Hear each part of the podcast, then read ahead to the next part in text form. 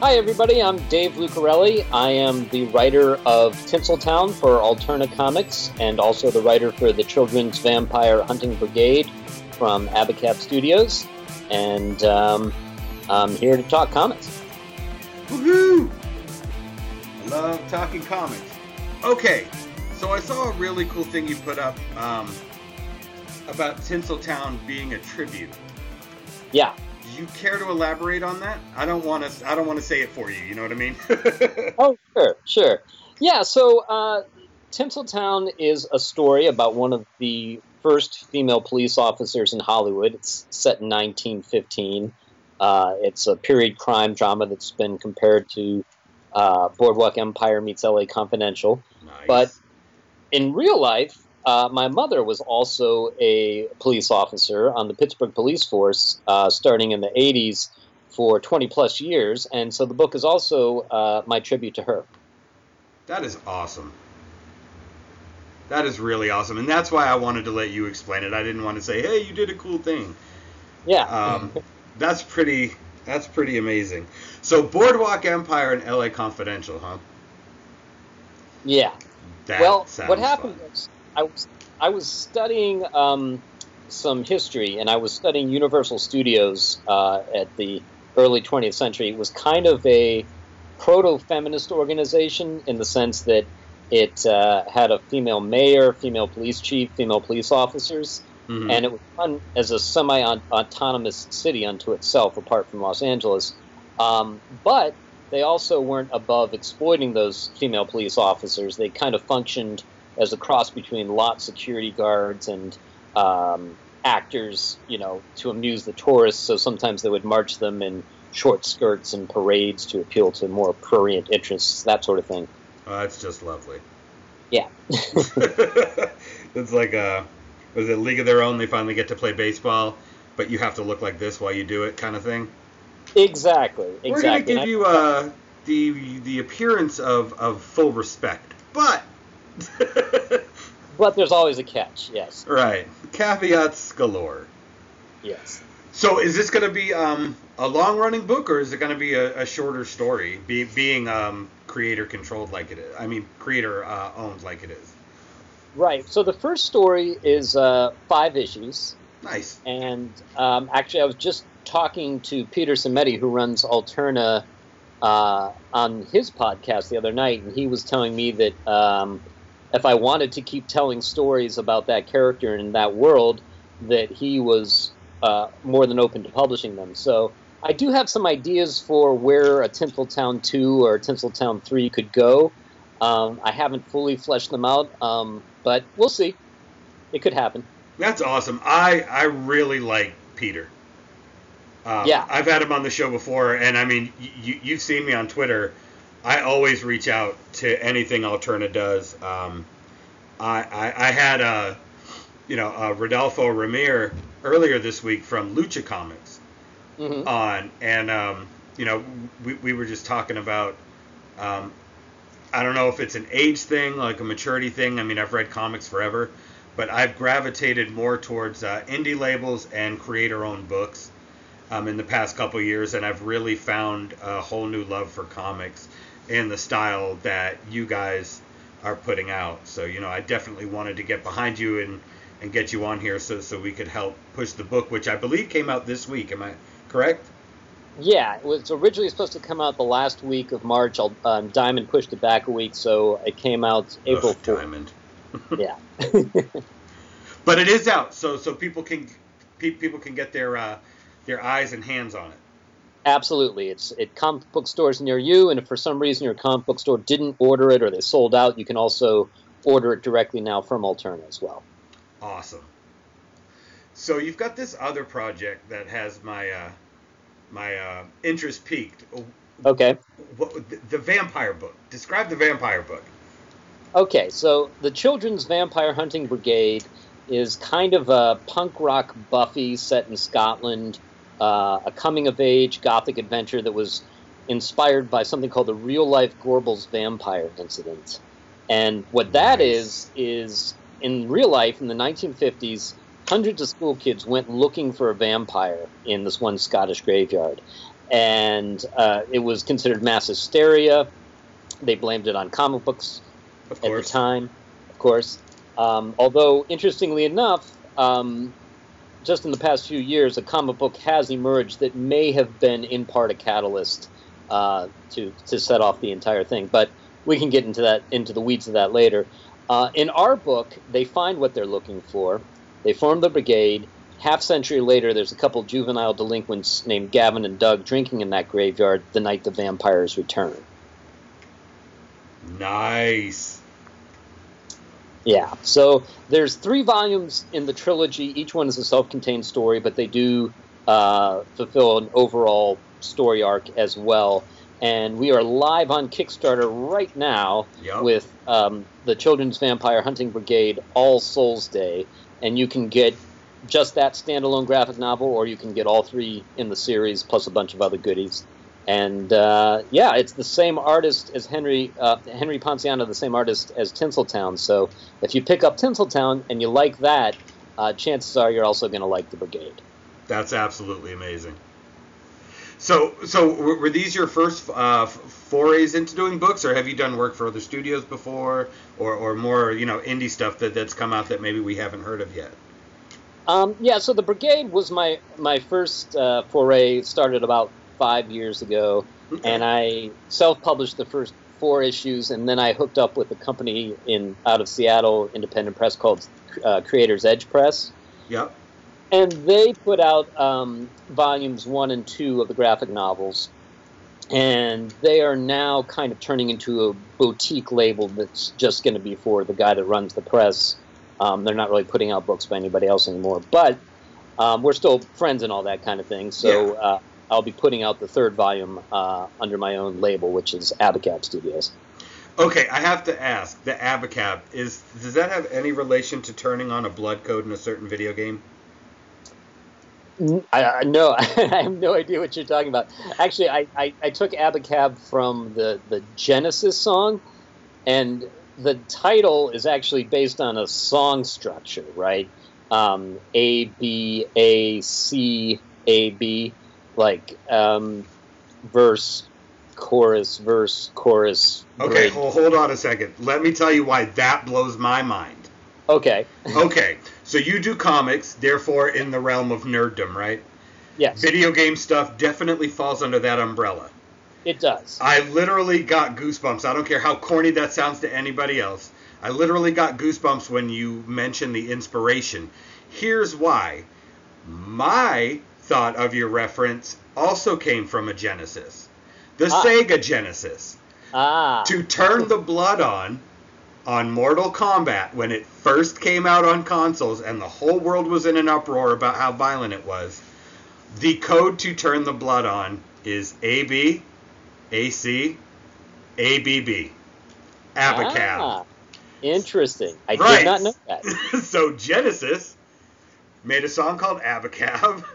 And Yes. the Sega Genesis has one of the most famous unlock codes, which is also Abacab. That's the only reason why I asked such a weird question about the name. It was because I was like, that has to be a Mortal Kombat reference. but Yeah, it's actually not, but I bet you that Sega Genesis uh, got the Abacab thing from the same source that I did. That's interesting. I would- um I because my background uh, before I started doing comics, I had a lot of experience playing in bands and writing songs as a musician. really, so, yeah, oh, that's a whole new avenue we can go down. sure, I mean, well, I just I grew up in punk and hardcore bands in Massachusetts. okay. Um, I mean, I live in Atlanta now, but you know, What did you play? uh, my voice, much to Oh, the chagrin, I'm sure, of my, many audiences. Um, so, Yeah. oh, go ahead. No, I, I was just gonna say. So, um, so you did the punk and hardcore thing. I, I did kind of more the the metal or you know slightly alternative kind of thing. I was, um, if you took bands like Kiss, Motley Crue, Guns N' Roses, Yeah. added a, a little bit of gothic influence in that blender, uh, you would have gotten my my main band, uh, Dame Fortune. Nice. Okay, so, so like, hmm. See, my, my closest thing to metal mixed with gothic would be Type O Negative. Okay, sure. But um, I guarantee you that, that that's not on the mark, is it? For what, for what you were talking about. Not exactly. Not I mean, exactly. you know, I used to have a lot of people come up and tell me I look like one of the guys from Type O Negative. So, um, Nice. but yeah, um, I wish I looked like Peter Yeah, we- Steele, but you know, right. not now, but back then. back then, definitely. Um, yeah, so we were around for about ten years, and I mean, we're still around. Um, some of us, at least. Uh, but but we put out three albums, and we put out a DVD, and uh, you know, we, we kind of took it to the point where we could take it. We got some uh, positive press in Japan and Germany, and we got to the point where we could headline clubs uh, in Hollywood on, or you know on a Friday or Saturday night, make a couple hundred bucks, but.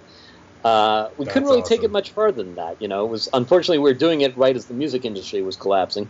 Uh, Yeah, exactly. but um, anyhow, we're actually going to be doing a reunion. Um, well, some of the surviving members actually, our, our drummer was Mm. unfortunately was killed in a in a car crash. Um, I'm sorry, dude. That sucks. Yeah, it was it was a horrible thing. He was a really good guy, and it was uh, one of those situations where literally I talked to him the night before, and he he was Ugh. supposed to come over the next day, and then I just never saw him again. And you know, it's still one of those things that's hard to to mentally process because. Um, you know, it's one thing when somebody has a disease and they're dying over a period of time, but when you just go from talking to them one day to hearing that they're dead, you don't, you can't really. It's hard to make that leap, if you know what I mean. I was just having that conversation with somebody the other day about Yeah. that. Like, you know, when when you, get to say goodbye and it's almost a peace and a release for them, it's completely different. Yeah, than just getting a phone call and having to process like what the hell just happened. Yeah, Yeah. yeah. It's like somebody walked out of the room and then you never saw them again, and they simply ceased to exist. And there's a part of you that just can't quite mentally get around that. Right. Exactly. But so so you guys are going to do a reunion show? Are you doing it in LA or Well, right now, I don't. Yeah, we want to do a reunion show. Um, our bass player's got some health problems too right now, but what we're going to do at the very least is we're going to do a new track that's going to tie in with the Kickstarter uh, for the Brigade, and it's going to be a song about the Children's Vampire Hunting Brigade. Oh, for real? Yeah. That's metal. Yes, That's freaking awesome. and we're going to use uh, Kevin Valentine on drums, which I don't know if you know who he is, but he he's a guy that is a great rock drummer. He's played with everybody from uh, he's been Kiss's ghost drummer on Mhm. Psycho Circus and other albums to playing with Cinderella to playing with Trent Reznor uh, early on, and um, so he's gonna he's gonna why that's up familiar. play the drums. Yeah. I, yeah, I'm a huge, uh, huge Nine Inch Nails fan. So okay. yeah. This would have pre Nine Inch Nails, I think, like the band before that. But oh God, what was the name of that? Uh oh.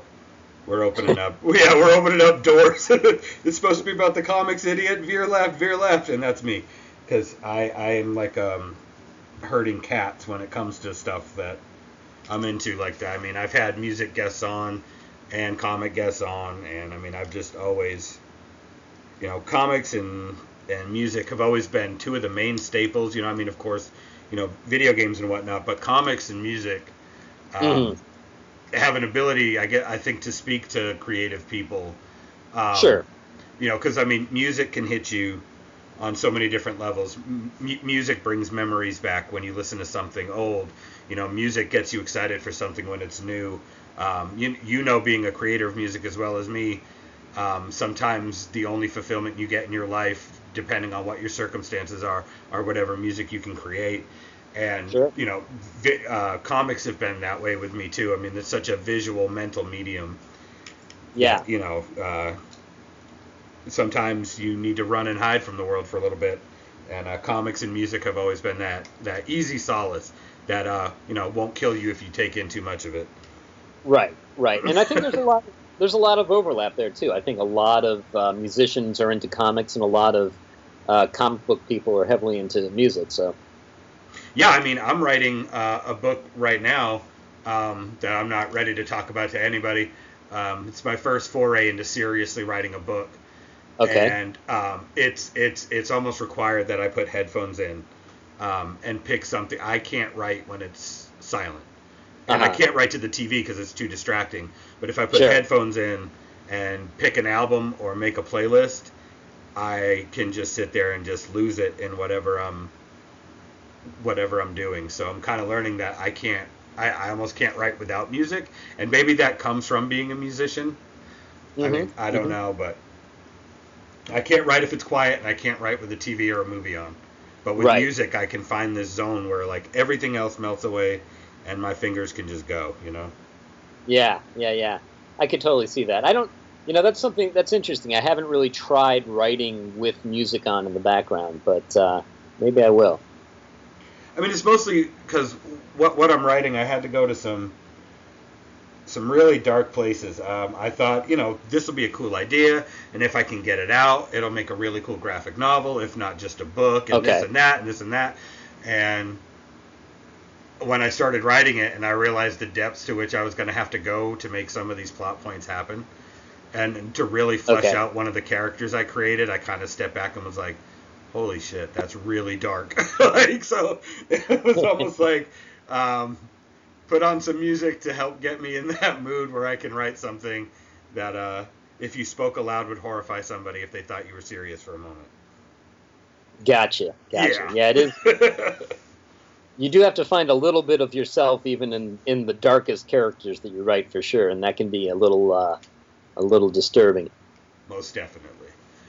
So, so, um, did you write be, b- before music? Um, you know, anything else like books or short stories, or was it, or, or did you find your first creative outlet in music and then went to comics?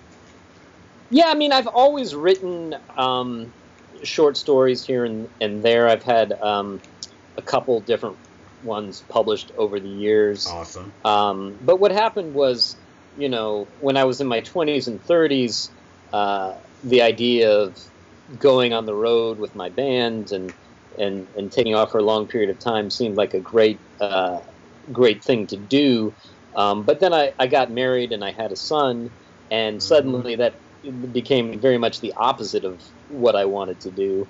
And I was a lifelong fan of comics, and I sort of felt like, you know, I had made four or five albums um, in my life, and I thought, well, you know, I still have songs that I want to write, music that I want to do, but I've kind of, I've kind of expressed myself in that arena to the point where I'm satisfied with it, and I wanted to, to make some comics. I didn't want to, to leave this earth without having done that.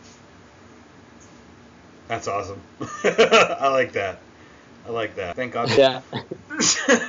so, so when did the first um, Vampire uh, volume come out? Because I, I think this is what you said. This is the third of, of This is the third. so yeah. Okay. So what we did is, you know, I I put out uh, the first four issues. I ran a Kickstarter for that. Hooked up with uh, Creators Edge Press. We put out Volume One. Then I put out Volume Two. And after Volume Two, we started working on what eventually would become Tinseltown. And um, something very interesting happened. I got invited to be a guest at Glasgow Comic Con. So I got to go to Scotland Wow. and that was a, a really amazing experience. Um, for one thing, it was my first sold out con, um, and I gave a lecture on the Gorbals vampire incident. I got my own private tour of the cemetery where the incident took place. Um, I met lots of wonderful, interesting Scottish people, at least one of which ended up in Volume Three as a character. nice. Um, and I got to t- tour all around Scotland um, and, you know, see ruins and castles and walk underground tunnels and do all kinds of research uh, for what would become Volume 3. Um, actually, while I was there, there was an exhibit at one of uh, one of the local places about the Southern Necropolis, uh, about the Southern Necropolis Museum, and they used some of the pages from my comic book in the in the exhibit for the museum, and so I got to see that firsthand too. So it was really a tremendous experience, and I think it, it helped helps make Volume Three definitely the most authentic volume uh, by far, but also the best. That's awesome, dude. So, so what was this incident? I mean, I know you, I know you touched on it br- briefly earlier, but um, yeah, it sounds super interesting. So, what was this this incident where these kids actually thought there was a real vampire that they were hunting for? Okay, so to go into detail on that, um, they went into this the Southern Necropolis Cemetery. They had steak knives, sticks, uh, torches, and they told everybody they were looking for a seven foot tall vampire with iron teeth that they thought had killed a couple of local boys. And the constable, uh, police constable, tried to disband them. They wouldn't listen. They came back the next night. Um, over several nights, finally, they got like one of the local school um, principals or whatever, and he came and he finally got them to disperse. Um, there's a number of different reasons and explanations for why it happened. Um, one of which is that the steelworks were at the time adjacent to the cemetery, and they would belch forth all kinds of smoke and red fire that would light up the sky all through the night. So it really gave the cemetery a very spooky, scary look. Um, like I said, in recent years, there has been a comic book that surfaced from that time period called The Vampire with Iron Teeth.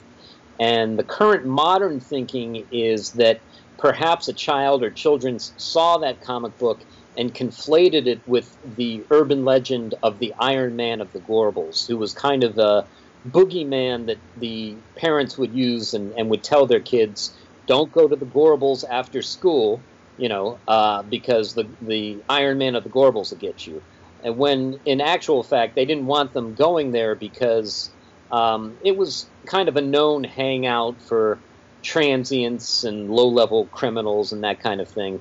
Right. Um, so, so that was that was the, the start of it.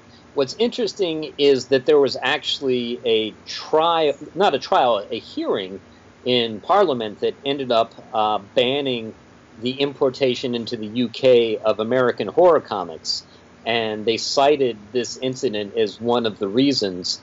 Um, it made for some very interesting arguments because they had to talk about how there are good imaginary monsters like the Loch Ness monster that's good for tourist trade, right. and then there were bad imaginary monsters like the Gorbals vampire. Um, in recent years, there's been a whole resurgence. Actually, since I started doing the comic, there's been a couple of plays that have been put on. Uh, there's been a mural that was put up in Glasgow recently of the vampire.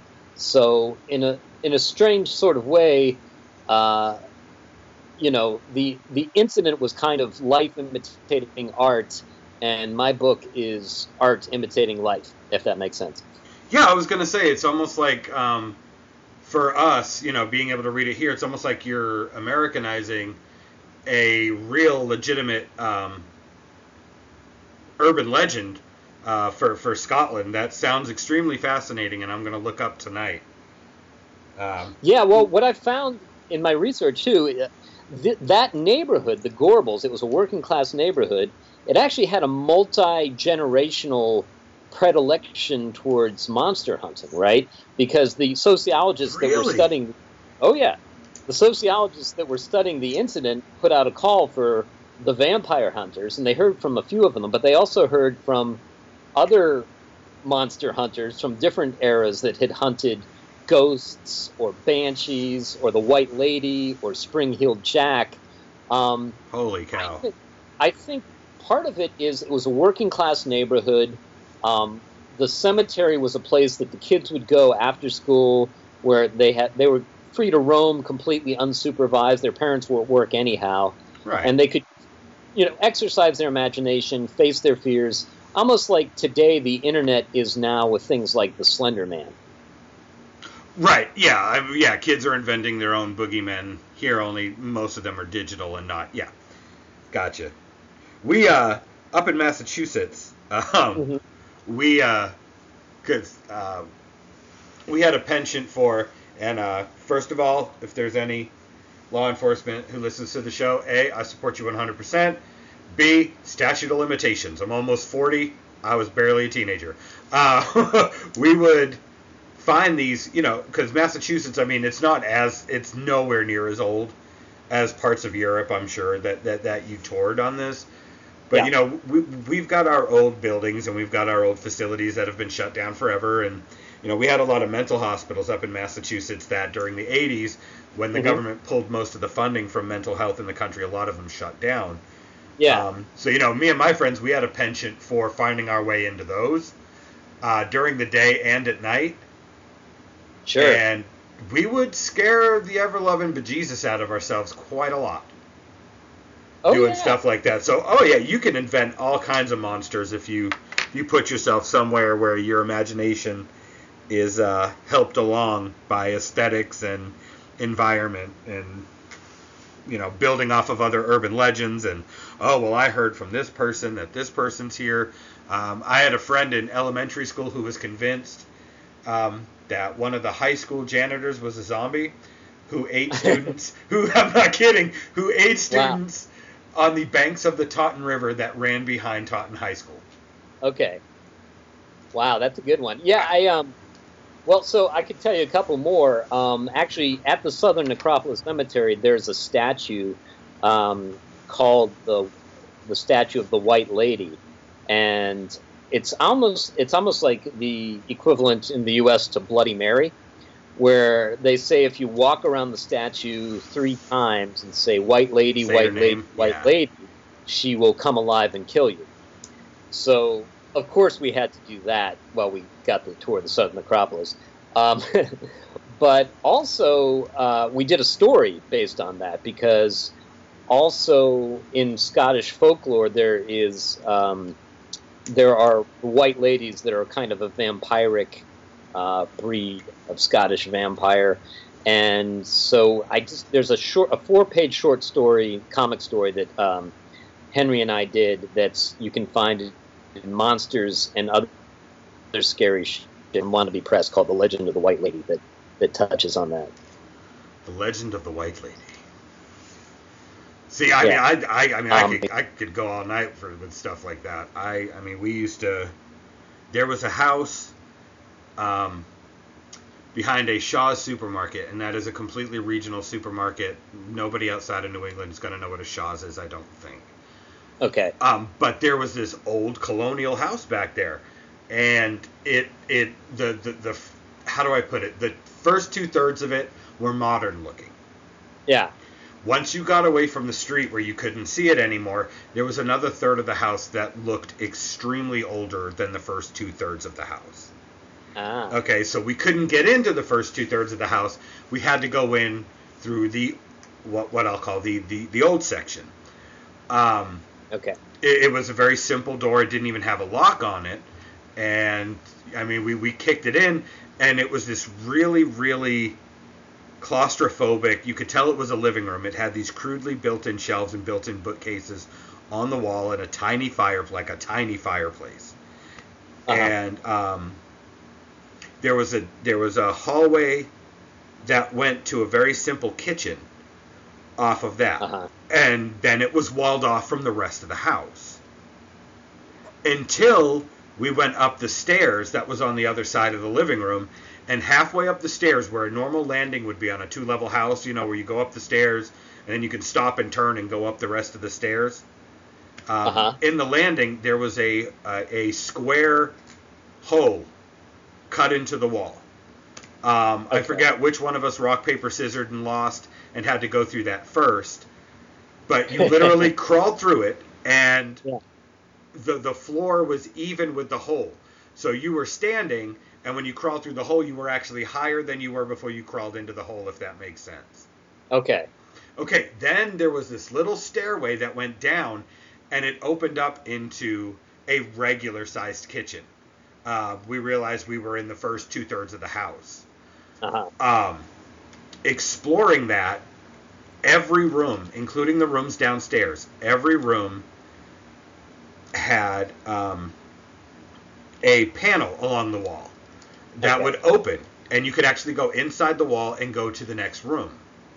Huh. Um, you could literally travel the entire inside of the house um, without ever going out into the rooms. You'd literally find the little panel and you'd pop it open and you'd be like, oh, okay, I'm in this room. And Right. then you, you could go upstairs and it was the same thing. Um, super interesting. The house was super creepy. Uh, well, I think my friend Dennis uh, tried to go in the basement and he said, I swear to God, I heard something that sounded like a sword dragging on the ground. I'm getting out of here. Uh, he ran, freaked everybody else out. We ran because we went in at night. And uh, me being the uber nerd of the group, um, went to the, the Taunton Public Library and did some research. Yeah. Um, and found out that that house is credited with being an Underground Railroad house. ah. So, when it was occupied, um, you know, all they would have to do is push a piece of furniture because the doors on the outside were painted and, and looked to, to match the um, the inside of the room. Okay. You know, it, wa- it wasn't obvious that it was, you know, in fact, I think one of them, one of the doors in the upstairs bedroom was actually like back into the left of one of the closets.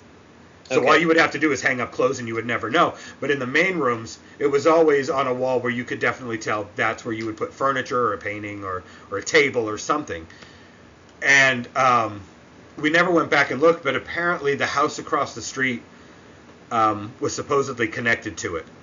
Uh, actually underground. Um, I didn't have the guts to go in that pitch black cellar um, by myself, and nobody else wanted to go in the house because Dennis freaked everybody out so bad. Sure. But you know, I mean, we did lots of stuff like that. Um, I mean, I don't know if you, if you ever did that as a kid, but we did all kinds of. I get what do they call it now? Urban exploring. Yes, I did a Um, bit of that.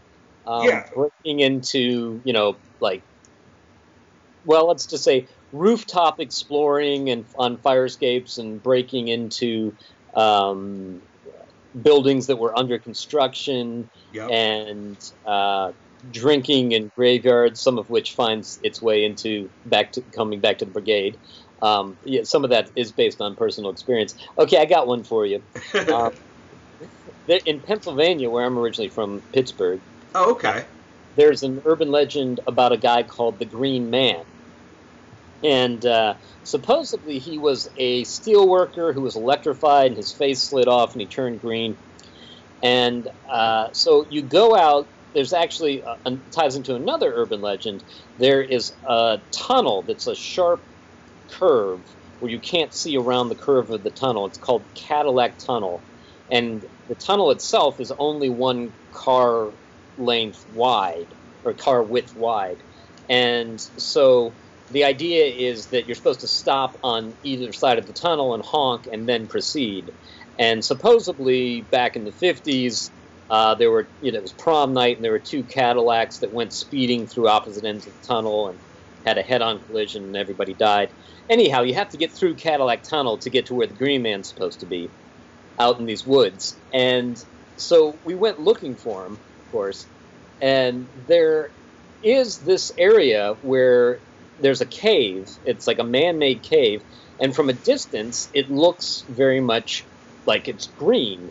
Um, and the reason why is because it's like a concrete um, small entrance, and there's a hole in the, the ceiling of the man-made cave that lets the moonlight in, and Ah, the cave itself is it has huge piles of rock salt, and when the moonlight reflects off the rock salt, it looks green.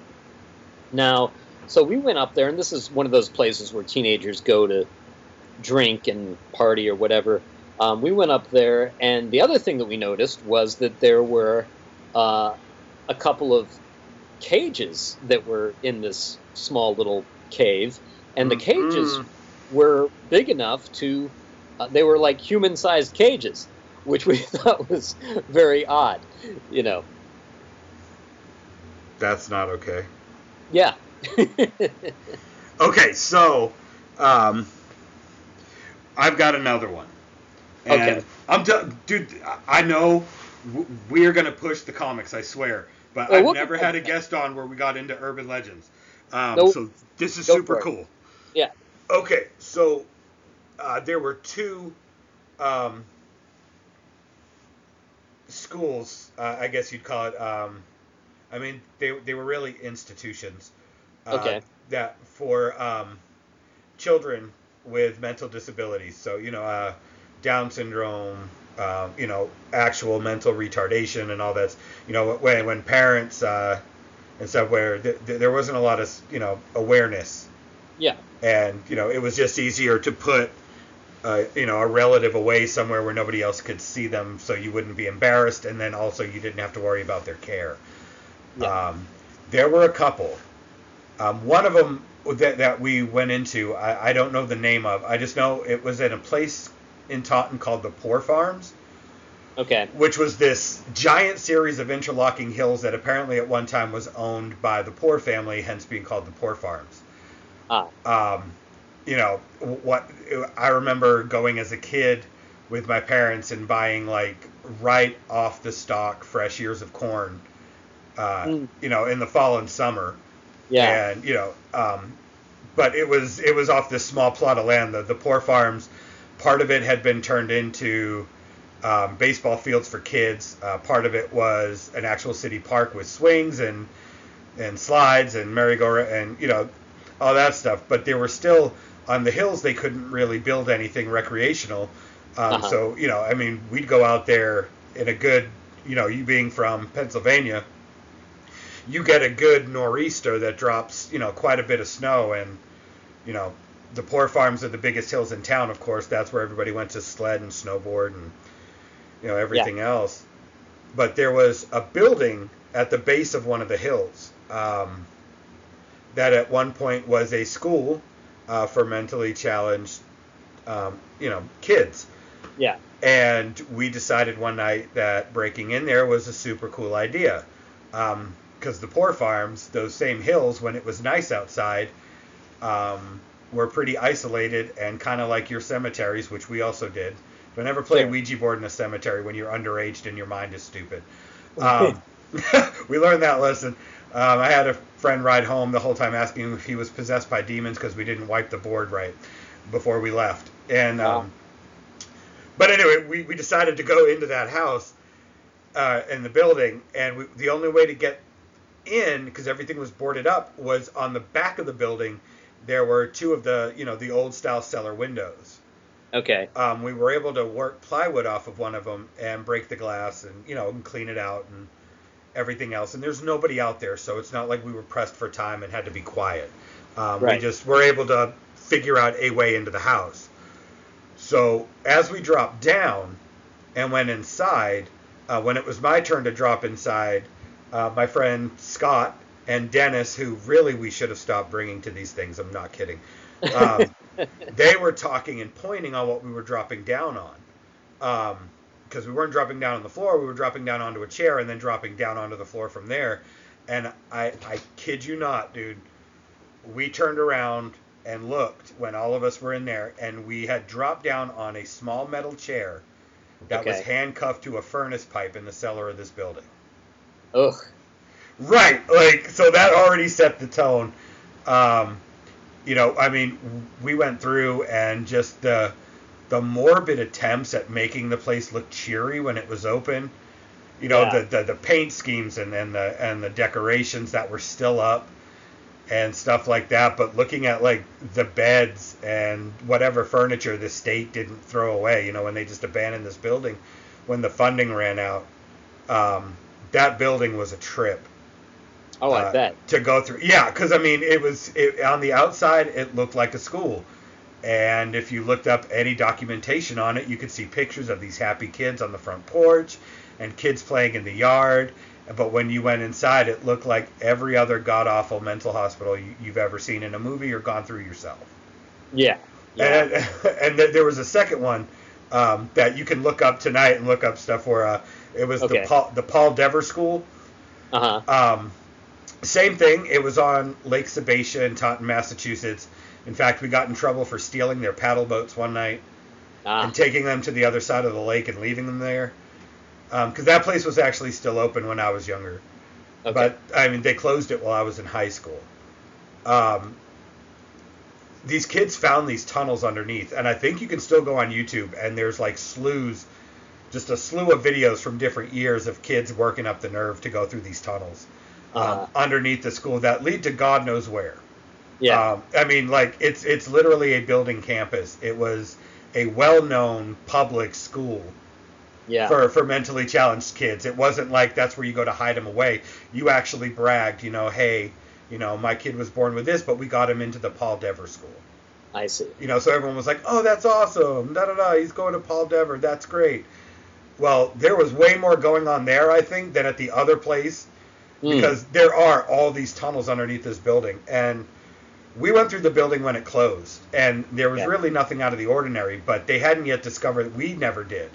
We hadn't discovered the tunnels underneath, but I've always wanted to go back and go through go through them. Even at 37 years old, being a dad of two and a responsible adult, there's Yeah. part of me that's like, I need to go back and get through them tunnels. Oh yeah, yeah. It's it's fascinating. You know this whole idea. Um, when we went to Edinburgh, um, there's a tour called the Underground City of the Dead, and um, there are underground tunnels there that were originally used to um, hold whiskey, and they weren't really good for that. So they ended up um, becoming sort of the slums for the poorest of the poor, uh, where you would basically pay a shekel or whatever to go into these tunnels and um, you know spend the night every night and that kind of thing if you didn't have proper housing. And there were horrible disease and crime and dysentery and the other thing that was horrible is, you know, at a certain point they were trying to kick all of these almost homeless poor people out, and they set this fire there. oh Um, God. and the tunnels, the way they were designed, there wasn't really an escape route, and uh, not all of the people had left, and so they just basically got cooked alive like it was an oven. Um, and so it's it's considered one of the most um, haunted or high paranormal activity places in the world, and you can definitely it's it's a creepy feeling down there. That's you know I'll, I'll say that. Oh yeah, most definitely. I mean, I you know I swear uh, one of the most one of the most easy ways to give yourself the heebie-jeebies is to go to any church sanctuary when there's nobody there in the dark and just sit there. Oh sure, yeah. Uh, like just sit there in an empty sanctuary with all the lights off, which you know is you know I'm sure sacrilegious to some to say, but like, ugh, yeah. I, I, there's some old churches in Massachusetts you go in and you're like, yeah, no, no, I, I'm gonna go to the house that you say is haunted because that's way less creepy right. Than you being got, in here. yeah, in, in Massachusetts, you had a whole history of some. I mean, weren't there some witch trials in Massachusetts too? there were a couple.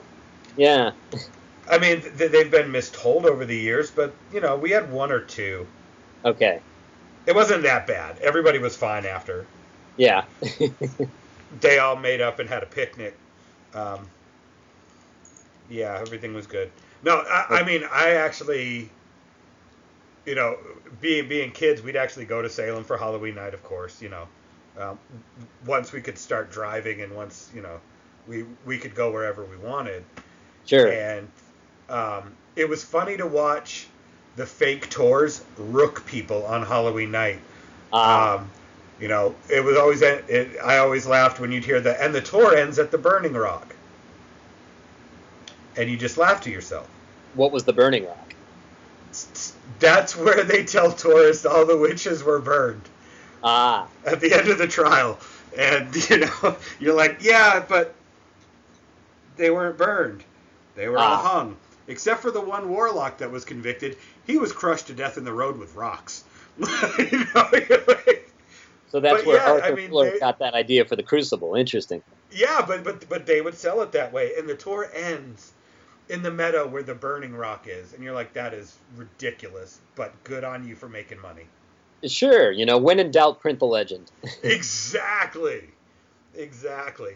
But no, I mean, um, I mean, I, I guess I've always been kind of fascinated with that stuff. Maybe growing up in New England, Yeah, um, you know, I mean, you, I mean, Pennsylvania is the same way. I mean, it's It's one of the you know one of the earliest places we started showing up, and there's just legends behind everything that looks old. There. Yeah. Yeah, you yeah. know, there- Another one. I'll tell you real quick that um, my family used to vacation in North Carolina, right? Um, Okay. Where Nag's Head, there's all kinds of uh, interesting urban legends about pirates, and there's Kill Devil Hill, and um, Yup. uh, so one of the interesting ones is called the Flaming Ship of Ocracoke, and the story goes that there was a former pirate who found out that a bunch of um, the passengers on this one ship that he was going to be piloting um, were very rich, well-to-do people that were being forced out of their homeland. They were coming to America, and they had to take all of their gold and jewelry and possessions with them on board the boat. And so he hired his own crew of also former pirates, and he hatched this plan that what they were going to do was uh, cut all their throats in the middle of the night, steal all their riches, uh, jump on the lifeboats, then set the ship on fire, and tell everybody that you know it was an accident. That's what happened, and get away with it.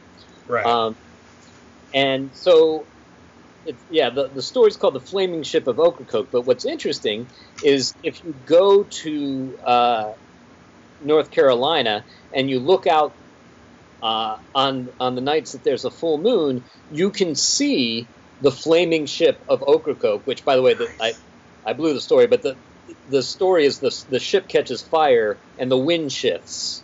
And so all the pirates are all burned to death, anyhow. Um, but if you look out there, you can see on the horizon the flaming ship of Ocracoke each night heading back to Ocracoke Island. The reason why you can see it is because there is a certain type of phosphorescent red plankton uh, that nice. happens, uh, gets the tide takes it over to Ocracoke Island, and you know by the moonlight it kind of looks like the flaming ship of Ocracoke. That's freaking awesome. I mean, I live in I live in the suburbs of Atlanta now, so that actually is something I could probably jump up and go see for myself. Without, without too much effort. That's pretty awesome. For sure. but um, see, this is why I don't pre-write questions. uh huh. I mean, some of the show sounds like a rambling mess, and that's my fault. But this is why. Like, I came on to talk about comics. I am having an absolute blast talking about this stuff. Um, you know, Sure. I, I don't, I don't have many people that I get to talk about this stuff with, and I've got. We're, we're not going to get into it tonight, but I have so many stories. I mean, this was a nightly thing for us. Um, Okay. was finding places to go uh, in high school. I mean, you know, other kids were finding spots in the woods to go, you know, get drunk and get high and maybe practice a little fornication. Um, you know, Yes. we, we we would take our girlfriends and sober and straight minded go find like the craziest places um, to go walk around in. Um, I'll end it on, on, on I'll end my story on this. Um, Okay. it's about how me and my friends discovered a World War II internment camp. Okay. Um, so in Massachusetts, you know, everybody knows the legend of Myles Standish. Um, Fort Myles Standish was actually in the city that I grew up in, in Massachusetts, or in the outlying area of Raynham, Massachusetts. Okay. Um, they turned it into an. It, they, they slowly turned it into an industrial park over my childhood. Um, the highway ran through it, through, uh, through through the property. I think after World War II, they shut down Fort Myles Standish, and it became something where people could buy private property, build buildings. Um, there's a huge convention center and Holiday Inn there, and it, now it's like most industrial parks where you go. It's offices and businesses and a hotel for visiting executives and events to be catered in the middle of all of it. Well, while they were building one of the buildings, um, we actually were looking for a, par- a party spot out there because on the property there's a, an actual lake, um, and we were walking on the edge of the lake and we came upon a barbed wire fence in the middle of nowhere. It had nothing to do with any of the construction, but we knew Okay. that it was you know it had been Fort Myles Standish since the colonial days. So Sure. you know, you always hear, we always heard stories, and if you went to the library, they had these display cases of stuff that people found out there. Uh, people would find like actual golden buttons off of coats. Um, you know, flags uh, with some of the fabric left that they could identify that had been buried over the years. You know, muskets and other rifles through the years. So people would find this stuff. So, you know, we were all like, well, cool. I mean, we're finding a party spot in the woods. We might as well go follow this and see where it takes us. Sure. And we ended up calling it the domes because we came upon, um, to be crass, it looked like two boobs uh, sticking out of the ground. Um, okay. it did. It just looked like boobs. Um, yeah. Metal boobs coming out of the ground. And um, none of us dared to go down the ladders inside too far. Um, but you could hear, you know, we dropped stuff, and you could hear that that there was water in there. Um, uh huh. So we were like, well, that's pretty cool. It must have, you know, I mean, like, and just thinking like dumb kids, like, oh, it's probably for the base, whatever, da da da da. Well, those weren't silos. no, yeah, no, no, yeah. No, um, I think most of those are in the Midwest where Farmer John's going to be bailing hay one day and be like, "What the hell?" as a rocket comes out of the barn. Right. Um, but no, I mean, we just thought, well, it was obviously the water for the base. You know, it was open till World War II, so they had modern plumbing or whatever there. Yeah. Um, but there was this barbed wire fence that that surrounded that, and then narrowed into a path that went back up into the woods. So we followed that, and we came up on these derelict buildings that looked like barracks, you know. And most military bases, I was actually in the army um, right right out of high school, mm. and you know it looked like a primitive barracks building. Um, hmm. You know, n- no furniture in it, but it was a very basic square building. There was more than one, so obviously it was housing the same number of people per building. You know, yada yada yada. Um, so, but something was off because the barbed wire was a little too high.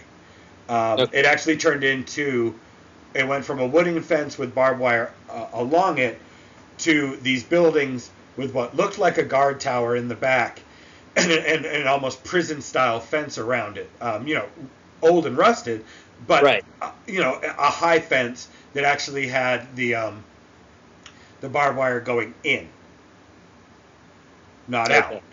Gotcha. Right. So, you know, um, same thing uh, me and my friend Scott Gonzalez, we went to the Taunton Public Library and researched it, and lo and behold, that was actually a water treatment plant for the base, but there was an internment camp there where people were forced to maintain it for a little while. Wow. Um, that was their assigned job uh, when Fort Myles Standish was open during uh, World War II. And wow. we were just looking for a place to drink a few beers and drop a couch on the yeah. side of the lake and build a fire pit. We ended up finding that instead. Um, you know, I mean, we never reported it. I told my dad about it, and he was like, "Well, that's pretty cool that you found it." Uh, so you know, I mean, not a haunted story, but you know, there's really cool stuff buried everywhere. Oh yeah. You know, if you're willing to get off a beaten path here or there, you can find some really either creepy or really historically cool stuff. Yes, history is uh, a lot stranger than the whitewashed versions that you might learn in school would lead you to believe. Exactly. But as we come up on an hour, I promise, let's get back to the comics. Um, okay. You have carte blanche to plug any project you, you want and tell people where they can find you. Okay, sure. Well, so so Tinseltown number one from Alterna Comics uh, is out in comic book stores now. If your comic book store doesn't have it, you can order it from Alterna. Um, and it's a buck fifty. It's part of the newsprint line. Yep. So really, what do you have to lose? You can't go too far wrong. Um, it's actually it's gotten tremendous reviews. Like I've I've been blown away by um, the you know the positive reviews and feedback that I've been getting from people. We've actually we've actually gotten letters from people about it already. So we're gonna put a letters column in uh, in future issues as well. So oh, that's awesome. Um, yeah, it's it's going really well. Um, it's my first nationally released comic, so you know I'm excited about it. And yeah, man. Uh, yeah, it, it's it's it. We just did WonderCon, and that was I've been doing cons for five years. That was by far my most successful uh, con yet. So, um, and we did a panel, Alterna Comics, with uh, Jordan Hart and Terry Mayo, Michael Kogge, a bunch of other Alterna writers, mm-hmm. and Uh, very very well received. Um, as far as the Children's Vampire Hunting Brigade All Souls Day is concerned, uh, we are live on Kickstarter until April 30th. I think we're about 82% funded, and we've got about 23 days left. So I don't want to ever get cocky about it. You know, I, I think that we're going to get funded. Um, we got some really cool things like you can get um, your own personalized digital uh, drawing by artist Henry Ponciano, so he can draw you as a vampire or vampire hunter. Um, like I said, we're going to be recording some original music that goes along with uh, All Souls Day. And um, there's going to be a slipcase that you can get that you can hold all three volumes in, that kind of thing. Um, one thing I haven't mentioned, I haven't talked about yet, is this is kind of a, a local project, at least right now, to Los Angeles. But I wrote and produced a play that's going to be put on this June um, called Dr. Zomba's Ghost Show of Terror. That's awesome. Thank you. and um, so, what that is is I, for those of you who don't know, uh, in the 1950s, before they would put on haunted houses for Halloween and stuff, they would four wall theater and put on kind of a spooky, funny, scary magic show with monsters and hypnotism and mesmerism. And the climax of the show would be the audi- was called a blackout sequence, where the audience is enveloped in total darkness and surrounded by supposed supernatural phenomena. And they had all kinds of tricks to make that happen. It's kind of a lost art, but we went back and found the original ghost show manuals from the 50s, and we're bringing it back for five spine tingling shows at the Flight Theater in the Complex Hollywood. It's going to be every Saturday night in June, late night shows as part of the Hollywood Fringe Festival, and then I think there's going to be one uh, pay what you can Monday night show as well. That's flipping cool. I hope that catches uh, on you. and you can bring it to Atlanta for real. That is I, awesome. I, I, love that idea. yeah, yeah. If, if, for those of you who are curious about the whole ghost show phenomena, the way that I found out about it is there's a great book out there called Ghost Masters um, that really goes into detail about the history of these things and how they were done. Um, unfortunately, it's out of print right now, so you know you have to pay an arm and a leg for it if you can find it on Amazon. But right. if you got the dough, it's well worth it. That is cool as crap, man. So so so where can people find you so so they can follow you and get all the update on all this cool stuff that's coming down the pike and all the cool stuff they can get their hands on now? Yeah, so the central hub for all these projects is abacabstudios.com and there you can find easy links to the Children's Vampire Hunting Brigade and uh, Tinseltown and Dr. Zomba's Ghost Show and my band, Dame Fortune, all that stuff under one roof, just a click away. That is super easy. So, are you there? I'm here. Oh, okay, good. I'll edit that 30 seconds of awkward silence out. Okay. Uh, it's like you finished it and then it just like dropped off, and I was like, oh crap, my computer did something stupid on me again. Right, right. Awesome. All right. So, like I tell all my guests, um, thank you for taking time out of your schedule to come on and be with me tonight and talk, especially with all the cool places we went with it. Um, I love my episodes that go off on completely different avenues than I originally thought. And um, like I tell everybody who's willing to come on, uh, the, the the show is open door to you. You are welcome back anytime you want to come on. Well, thank you very much. It was my pleasure. All right. Thank you so much for coming on tonight, dude. All right. Take care. Take care.